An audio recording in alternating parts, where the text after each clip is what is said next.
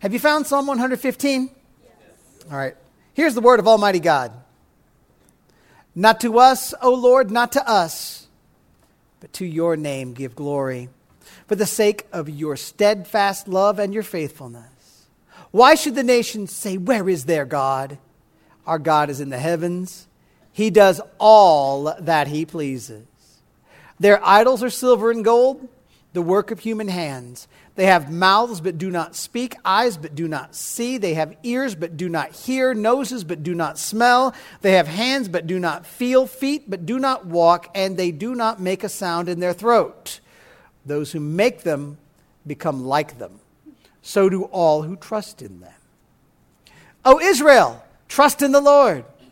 He is their help and their shield. O house of Aaron, trust in the Lord. He is their help and their shield. You who fear the Lord, trust in the Lord. He is their help and their shield. The Lord has remembered us. He will bless us. He will bless the house of Israel. He will bless the house of Aaron. He will bless those who fear the Lord, both the small and the great. May the Lord give you increase, you and your children. May you be blessed by the Lord who made heaven and earth. The heavens are the Lord's heavens, but the earth he has given to the children of man. The dead do not praise the Lord, nor do any who go down into silence. But we will bless the Lord from this time forth and forevermore. Praise the Lord. Heavenly Father, as we open your word, I pray that you will add your blessing to our reading and our study of your word. God, encourage, challenge, convict, save, do all the things that you would do by your Spirit. And I pray, Lord, that you will simply do mighty, mighty works in the lives of your people. Let us be glad that we were in the presence of God, in the Word of God this day. It's in Jesus' name we pray. Amen. You can be seated. I don't know if you guys are like me, but I find it interesting whenever in the regular culture you get an allusion, an allusion to a biblical story or phrase right? Like, like if you hear a sportscaster refer to a matchup of a big school and a small school as a real David and Goliath battle, right? Or, you know, even today, there's a relatively famous rock song right now that talks about having a traitorous disposition as being a Judas. Maybe you'll hear of someone say that a thought of theirs that was rejected was like having cast pearls before swine. That is said still today. One Bible word that is pretty much universally known is the word hallelujah. Right? You hear it used by faithful Christians, and you hear it in the mouth of a devout atheist. But that word is a word that should only fit the vocabulary of the faithful. After all, the Hebrew hallel means to praise. The ending of the word is adding in a form of Yahweh, the name of the Lord. Hallelujah. Literally, it means praise Yahweh, praise the Lord. Psalm 115 is part of a collection of psalms often referred to as the Egyptian Hallel. They're often sung in the Bible in connection with the Jewish Passover meal, which, of course, is a celebration of the Lord rescuing Israel from Egypt. We're praising God for getting us out of Egypt, the Egyptian Hallel. This was, of course, that was back in the days of Moses.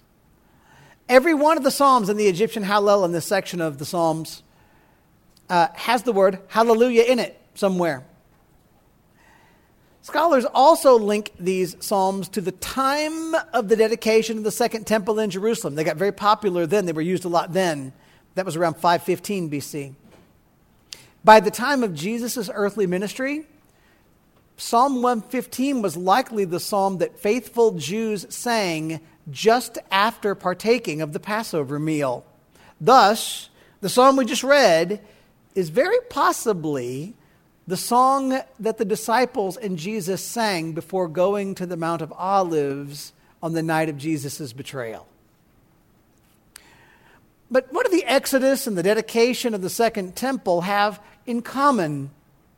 They're both events that are tied to times when Israel had been challenged and mocked and persecuted by foreign powers. Worshippers of idols mocked the people of God, but God delivered his people, and God demonstrated that God is, in fact, the only true God. Well, today, you might see some ways this could apply. We live in a world where following the Lord and his ways is becoming less and less popular in our culture, where godless people mock the faith.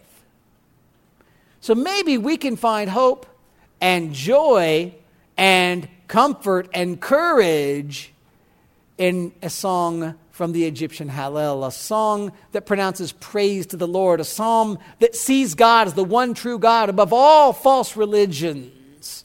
So, as we study this morning, I want you to get ready to find five points of application. We're going to find reasons to say hallelujah. We're going to find reasons to find hope in and praise the one true God. So, point number one give glory only to God. Give glory only to God. Look with me at verses 1 through 3. Not to us, O Lord, not to us, but to your name give glory for the sake of your steadfast love and your faithfulness. Why should the nations say, Where is their God? Our God is in the heavens. He does all that he pleases. Those who know the Word of God and who understand the God of the Word know that the glory of God is the driving purpose behind all that happens in all of life. God created this world. Why? For His glory. God formed humanity in His image. Why? For His glory. God promised salvation to mankind. Why? For His glory. Jesus lived, died, and rose again. Why? For God's glory.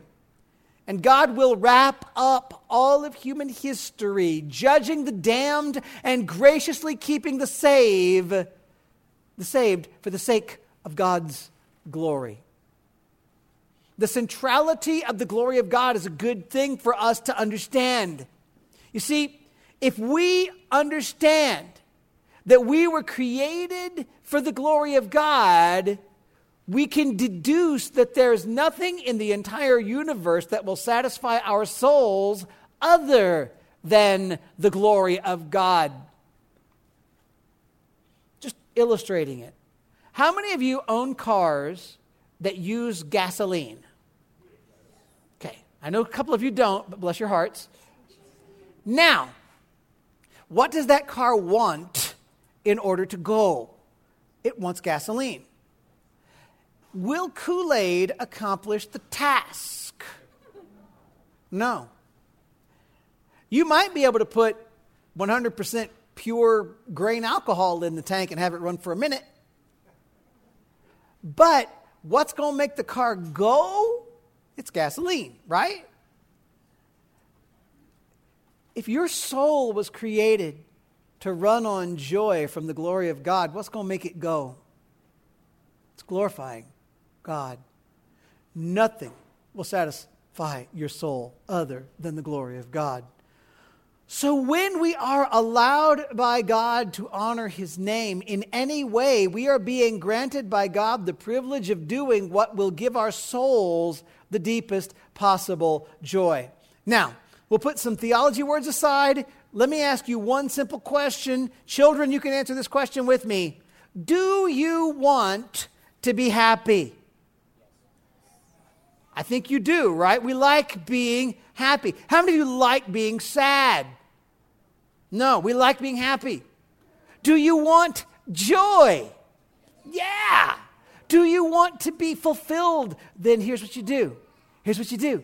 You do the thing that God made you for, and that will make your soul have joy.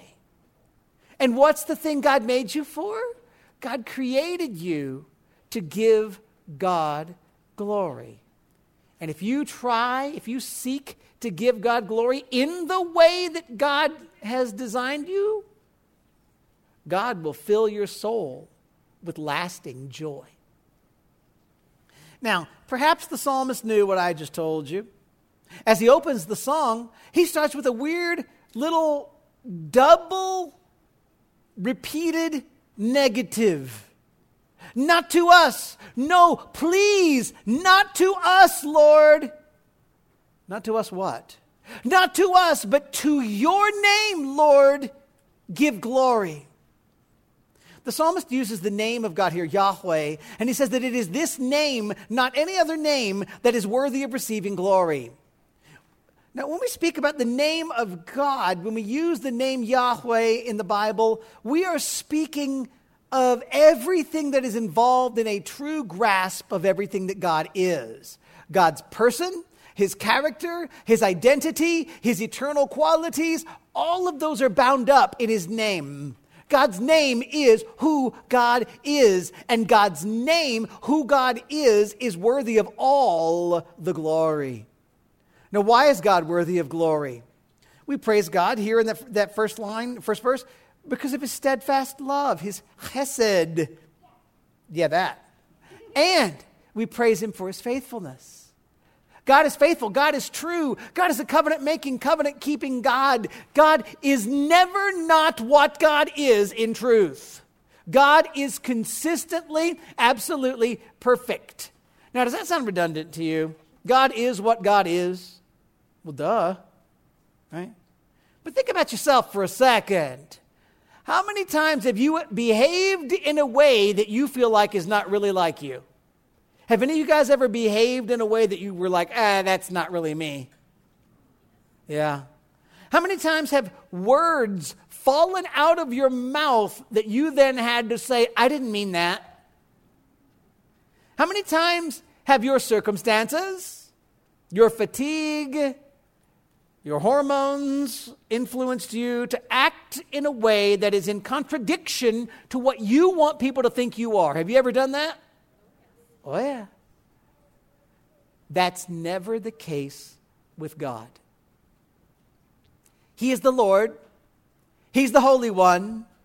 He's full of steadfast love and faithfulness. He is always true to who he is. He is, as he introduced himself to Moses, I am who I am. Then verse 2 asks, Why would the nations say, mocking the people of God, Where is their God?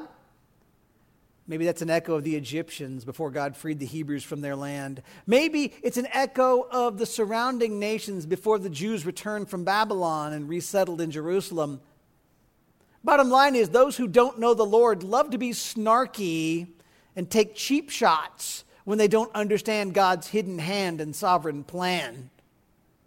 But verse 3 reminds us why no glory goes to man and why all is for the Lord. Verse 3 says, Our God is in the heavens, He does all that He pleases.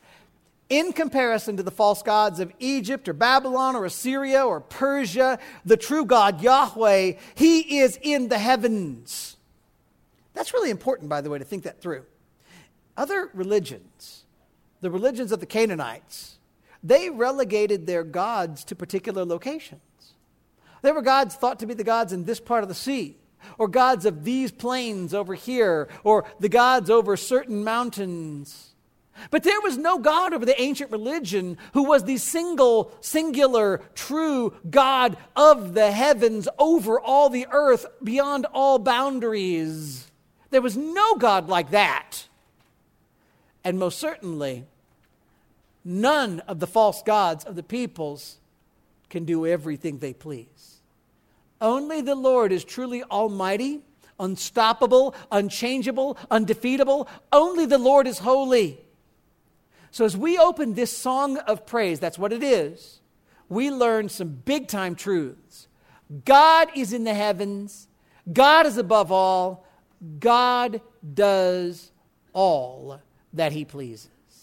He is completely sovereign. Nobody stops God. Nobody beats him. Nobody holds him back. Nobody can tell him, oh, you're not allowed to do that. Our God has all authority. Our God is above, over all. Our God is the only one worthy of glory. So, you start thinking about you for a second now. What do you make much of?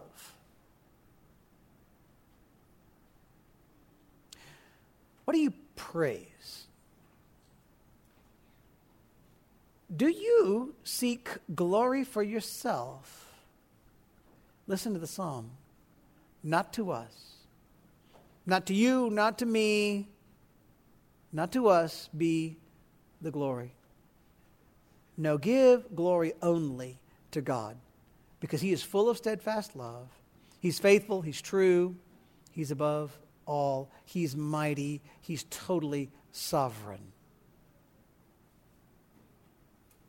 Then, our second point guard against foolish idols. Guard against foolish idols. I'm going to read for us 4 to 8.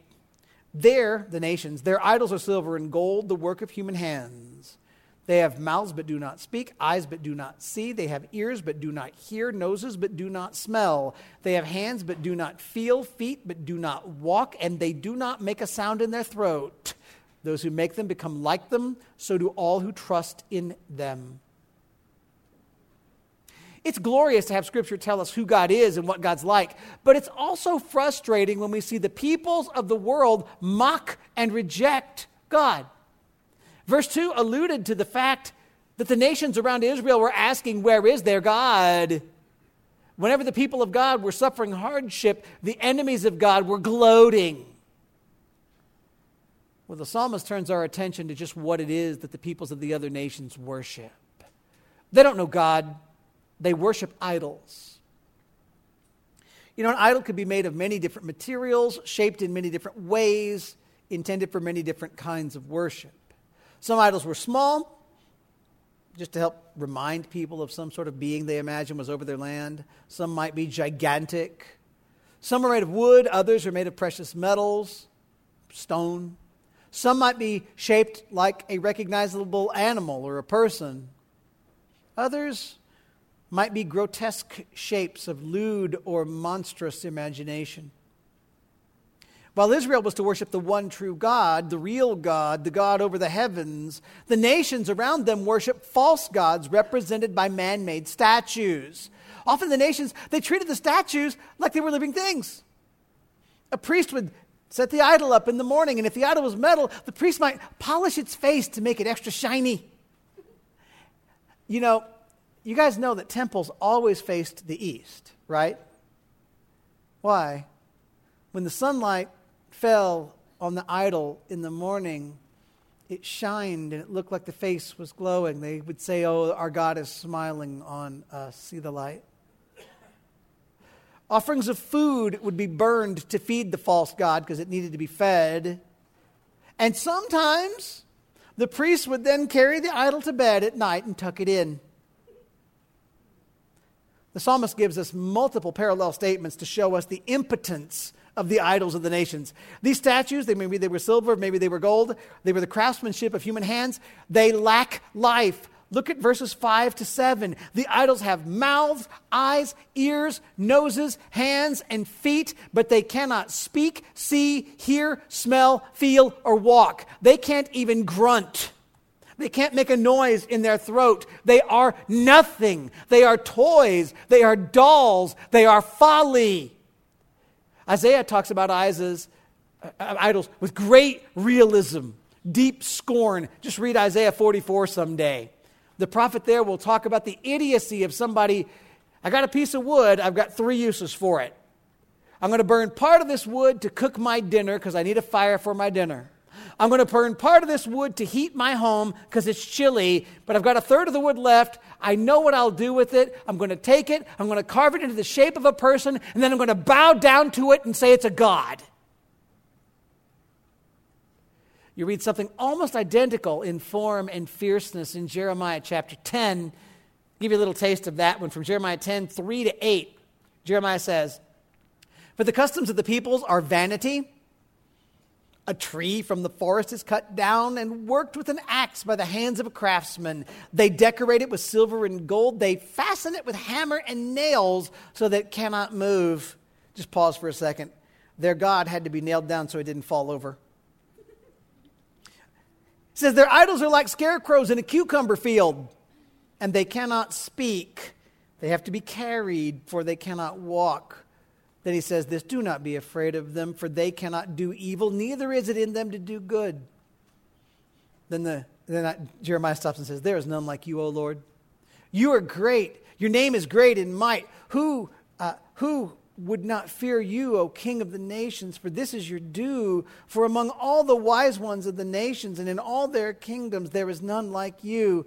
And it says, They, the idol worshippers, they are both stupid and foolish. The instruction of idols is but wood.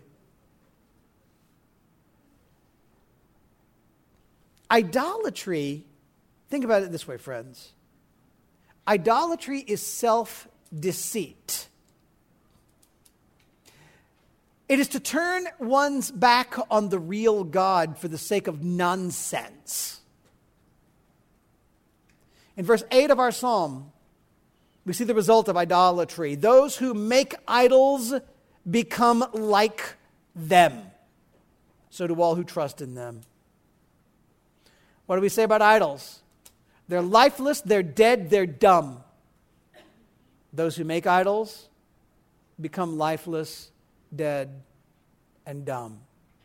Those who worship idols become as empty as the idols themselves. And for the Israelite, that's encouraging, right? It reminds the Israelite, we worship the true God while the nations who mock us are bowing down to and worshiping harmless toys.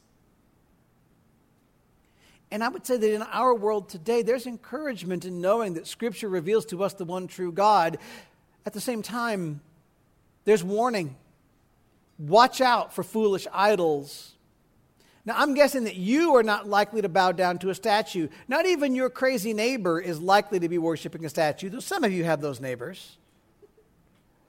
But all people face the temptation to turn their backs on the Creator and to worship false ideas or the things that the Creator has created. Think with me about Romans chapter 1. It says, Mankind is notorious for ignoring the one true God. And as mankind turns away from worshiping the one true God, if God's judgment begins to fall, mankind continues to embrace all sorts of evils as God gives mankind over to our own folly.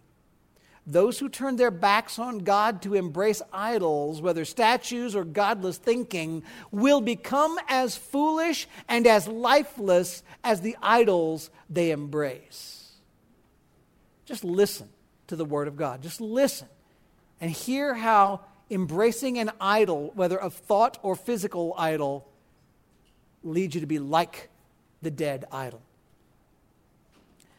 For the wrath of God is revealed from heaven against all ungodliness and unrighteousness of men who by their unrighteousness suppress the truth.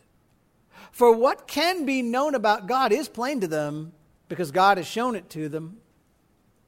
For his invisible attributes, namely his eternal power and divine nature, have been clearly perceived ever since the creation of the world in the things that have been made, so they are without excuse.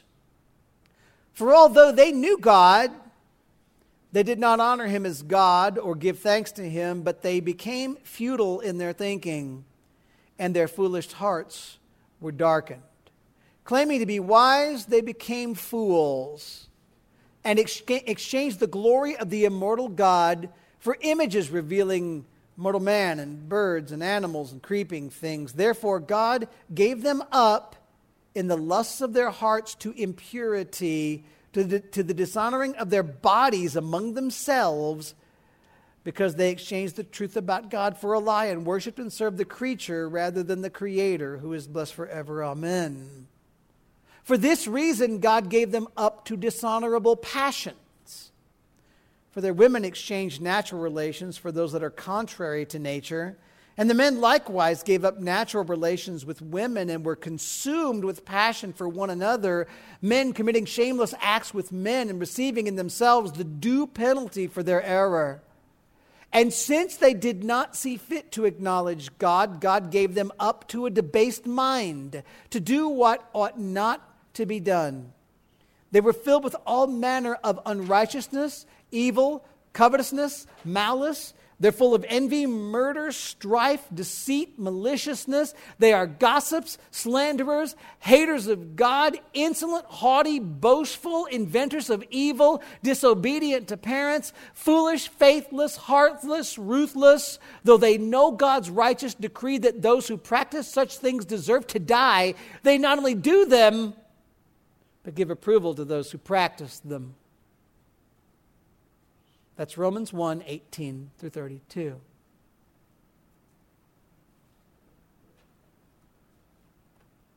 Do you hear there how the embrace of idolatry, including the embrace of godless thinking, makes you become dead and empty like the idol you embrace? Before we move on, ask the Lord to warn you about where in your heart you might be tempted to embrace an idol.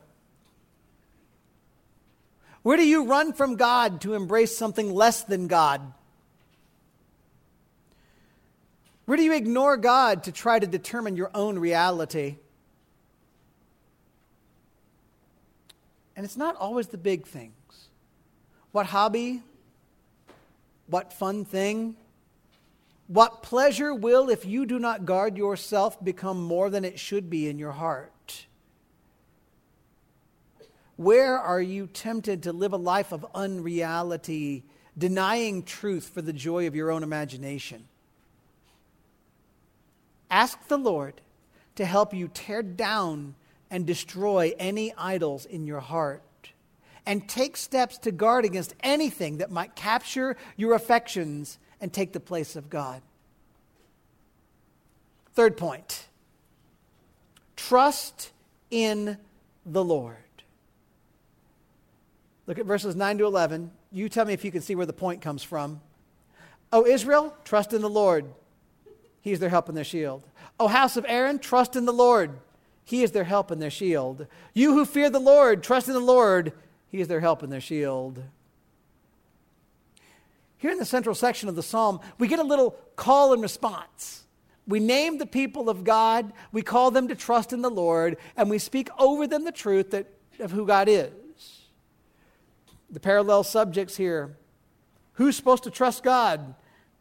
Israel, house of Aaron, those who fear the Lord. It's a sort of all encompassing call on the nation, the priests. Look, anybody truly devoted to the Lord.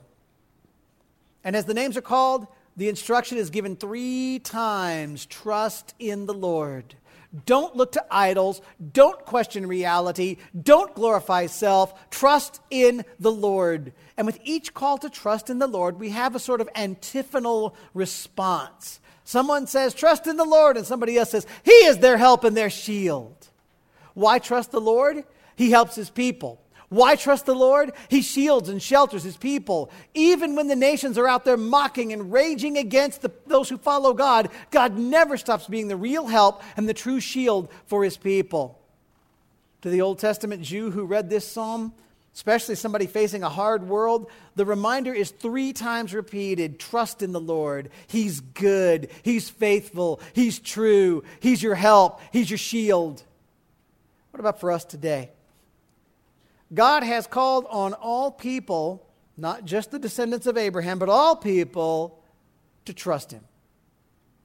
The Lord has come to this earth to save the souls of every person who trusts in him.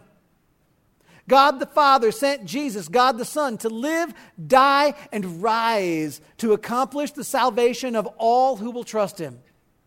So the call, trust in the Lord, has become the command believe in Jesus.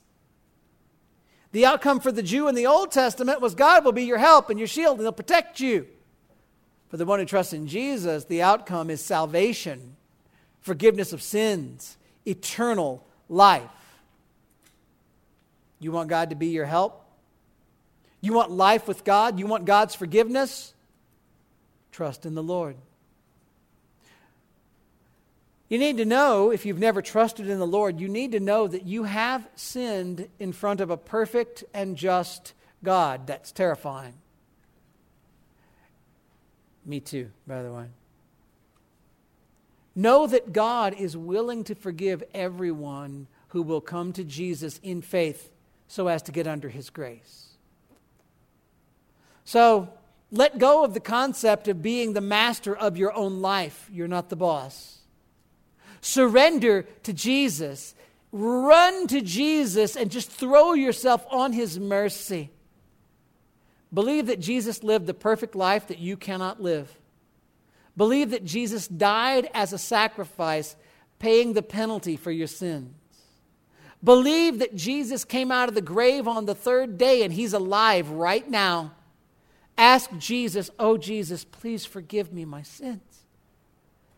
Entrust your very eternity in Jesus to Jesus because of what he's done. And as the psalm says, God is the help and the shield for those who trust in him, we know that Jesus is the Savior for all who come to him. Jesus will save the soul and change the lives of all who trust in him for salvation. And all who trust in Jesus for salvation are going to be changed by God, learning to love and obey God out of the highest joy. When I told our young ones, you want to be happy? Glorify God. The only way you can find joy in the glory of God, the only way you can be what God made you to be, is first for you to ask Jesus, Lord Jesus, please save me and be my master. Fourth point pray for God's blessing. Pray for God's blessing. Let me read to you 12 and 13 first. It says, The Lord has remembered us, He will bless us. He will bless the house of Israel. He will bless the house of Aaron. He will bless those who fear the Lord, both the small and the great. This really echoes that trust in the Lord call from the last section. The psalmist says that the Lord has remembered his people. God did not forget them, he didn't leave them hanging. God's going to bless Israel, the house of Aaron, those who fear him, right? Same three groups from 9 to 11. But I want to draw our attention to a point of note at the end of verse 13. God will bless those who fear the Lord, both the small and the great. God's blessing is not just for the big time important folks. God's blessing is not just for the rich, the powerful. The blessing of God is for everyone who will fear him.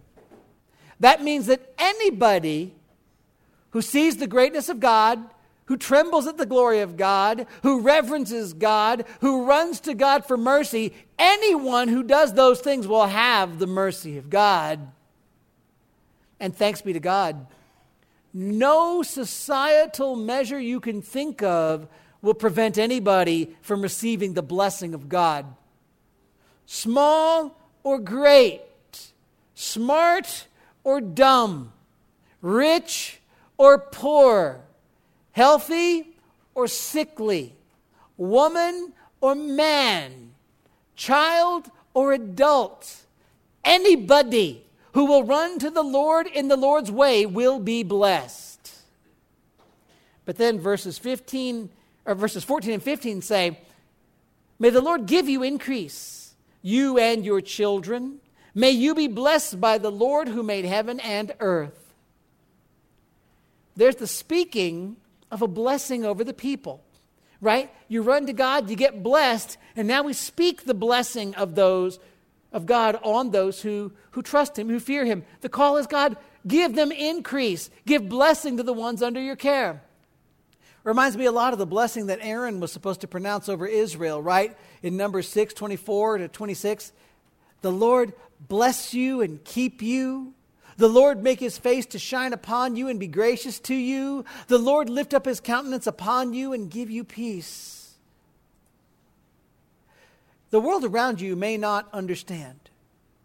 They might mock God, they might doubt God's presence. But for you who know the Lord, seek his blessing. Pray for it. Ask God to bless other people you know. Ask God to increase the parts of our lives that can increase to his glory. Ask God to shelter us from the things that would harm us or bring dishonor to his name. Y'all know we live in a world of foul mouths and cursing tongues. You see it a lot, don't you? Wouldn't it be good, at least for Christians, to become a people who are known, known for seeking and speaking blessing? I am relatively tired of cranky, mean spirited Christianity. You probably should be too. Now, when I say that you should speak more blessing, I'm not suggesting that if you say good things, it manifests into the universe. I'm not doing weird spiritualism or superstition. We talked about that in our Q&A panel and if you missed it, you shouldn't have. It was lovely. But it is a truth that the people of God who love God the most should be the people quickest to speak the blessing of God on others. Think about, I don't know, the ending of nearly every letter Paul wrote. May the grace and peace of the Lord Jesus Christ be with your spirit. Do you notice he always ends with something like that? But let me ask you how often do you actually sincerely say, God bless you? May God bless you. May the grace of God be upon you. We should be a more blessing people. We should pray for blessing and be a blessing people. Last point praise the Lord while you live. Look at 16 to 18. The heavens are the Lord's heavens, but the earth he has given to the children of man. The dead do not praise the Lord, nor do any who go down into silence, but we will bless the Lord from this time forth and forevermore. Praise the Lord. The psalm's closing up here. And now we get to a point toward praise. God is over all things. We know that. God owns the universe. We know that. But God has, from the Garden of Eden, called on mankind to rule the earth as God's representative, right? That's why God called on Adam to be fruitful, to multiply, to fill the earth, to subdue it. Adam, of course, failed. Who will do it? Jesus. Verse 17, though, is one you really need to pay attention to and be careful with because you could misrepresent God and reality if you, if you take 17 out of context. When the psalmist says what he says in 17, he's not making any claim about the afterlife. He's not pretending there's no afterlife. He's not thinking that people die and are simply no more. The book of Revelation shows us very clearly saints in heaven praising the Lord. The point is, the psalmist wants living people to praise God while they've got breath in their lungs, because only living people are singing the praises of God here on earth.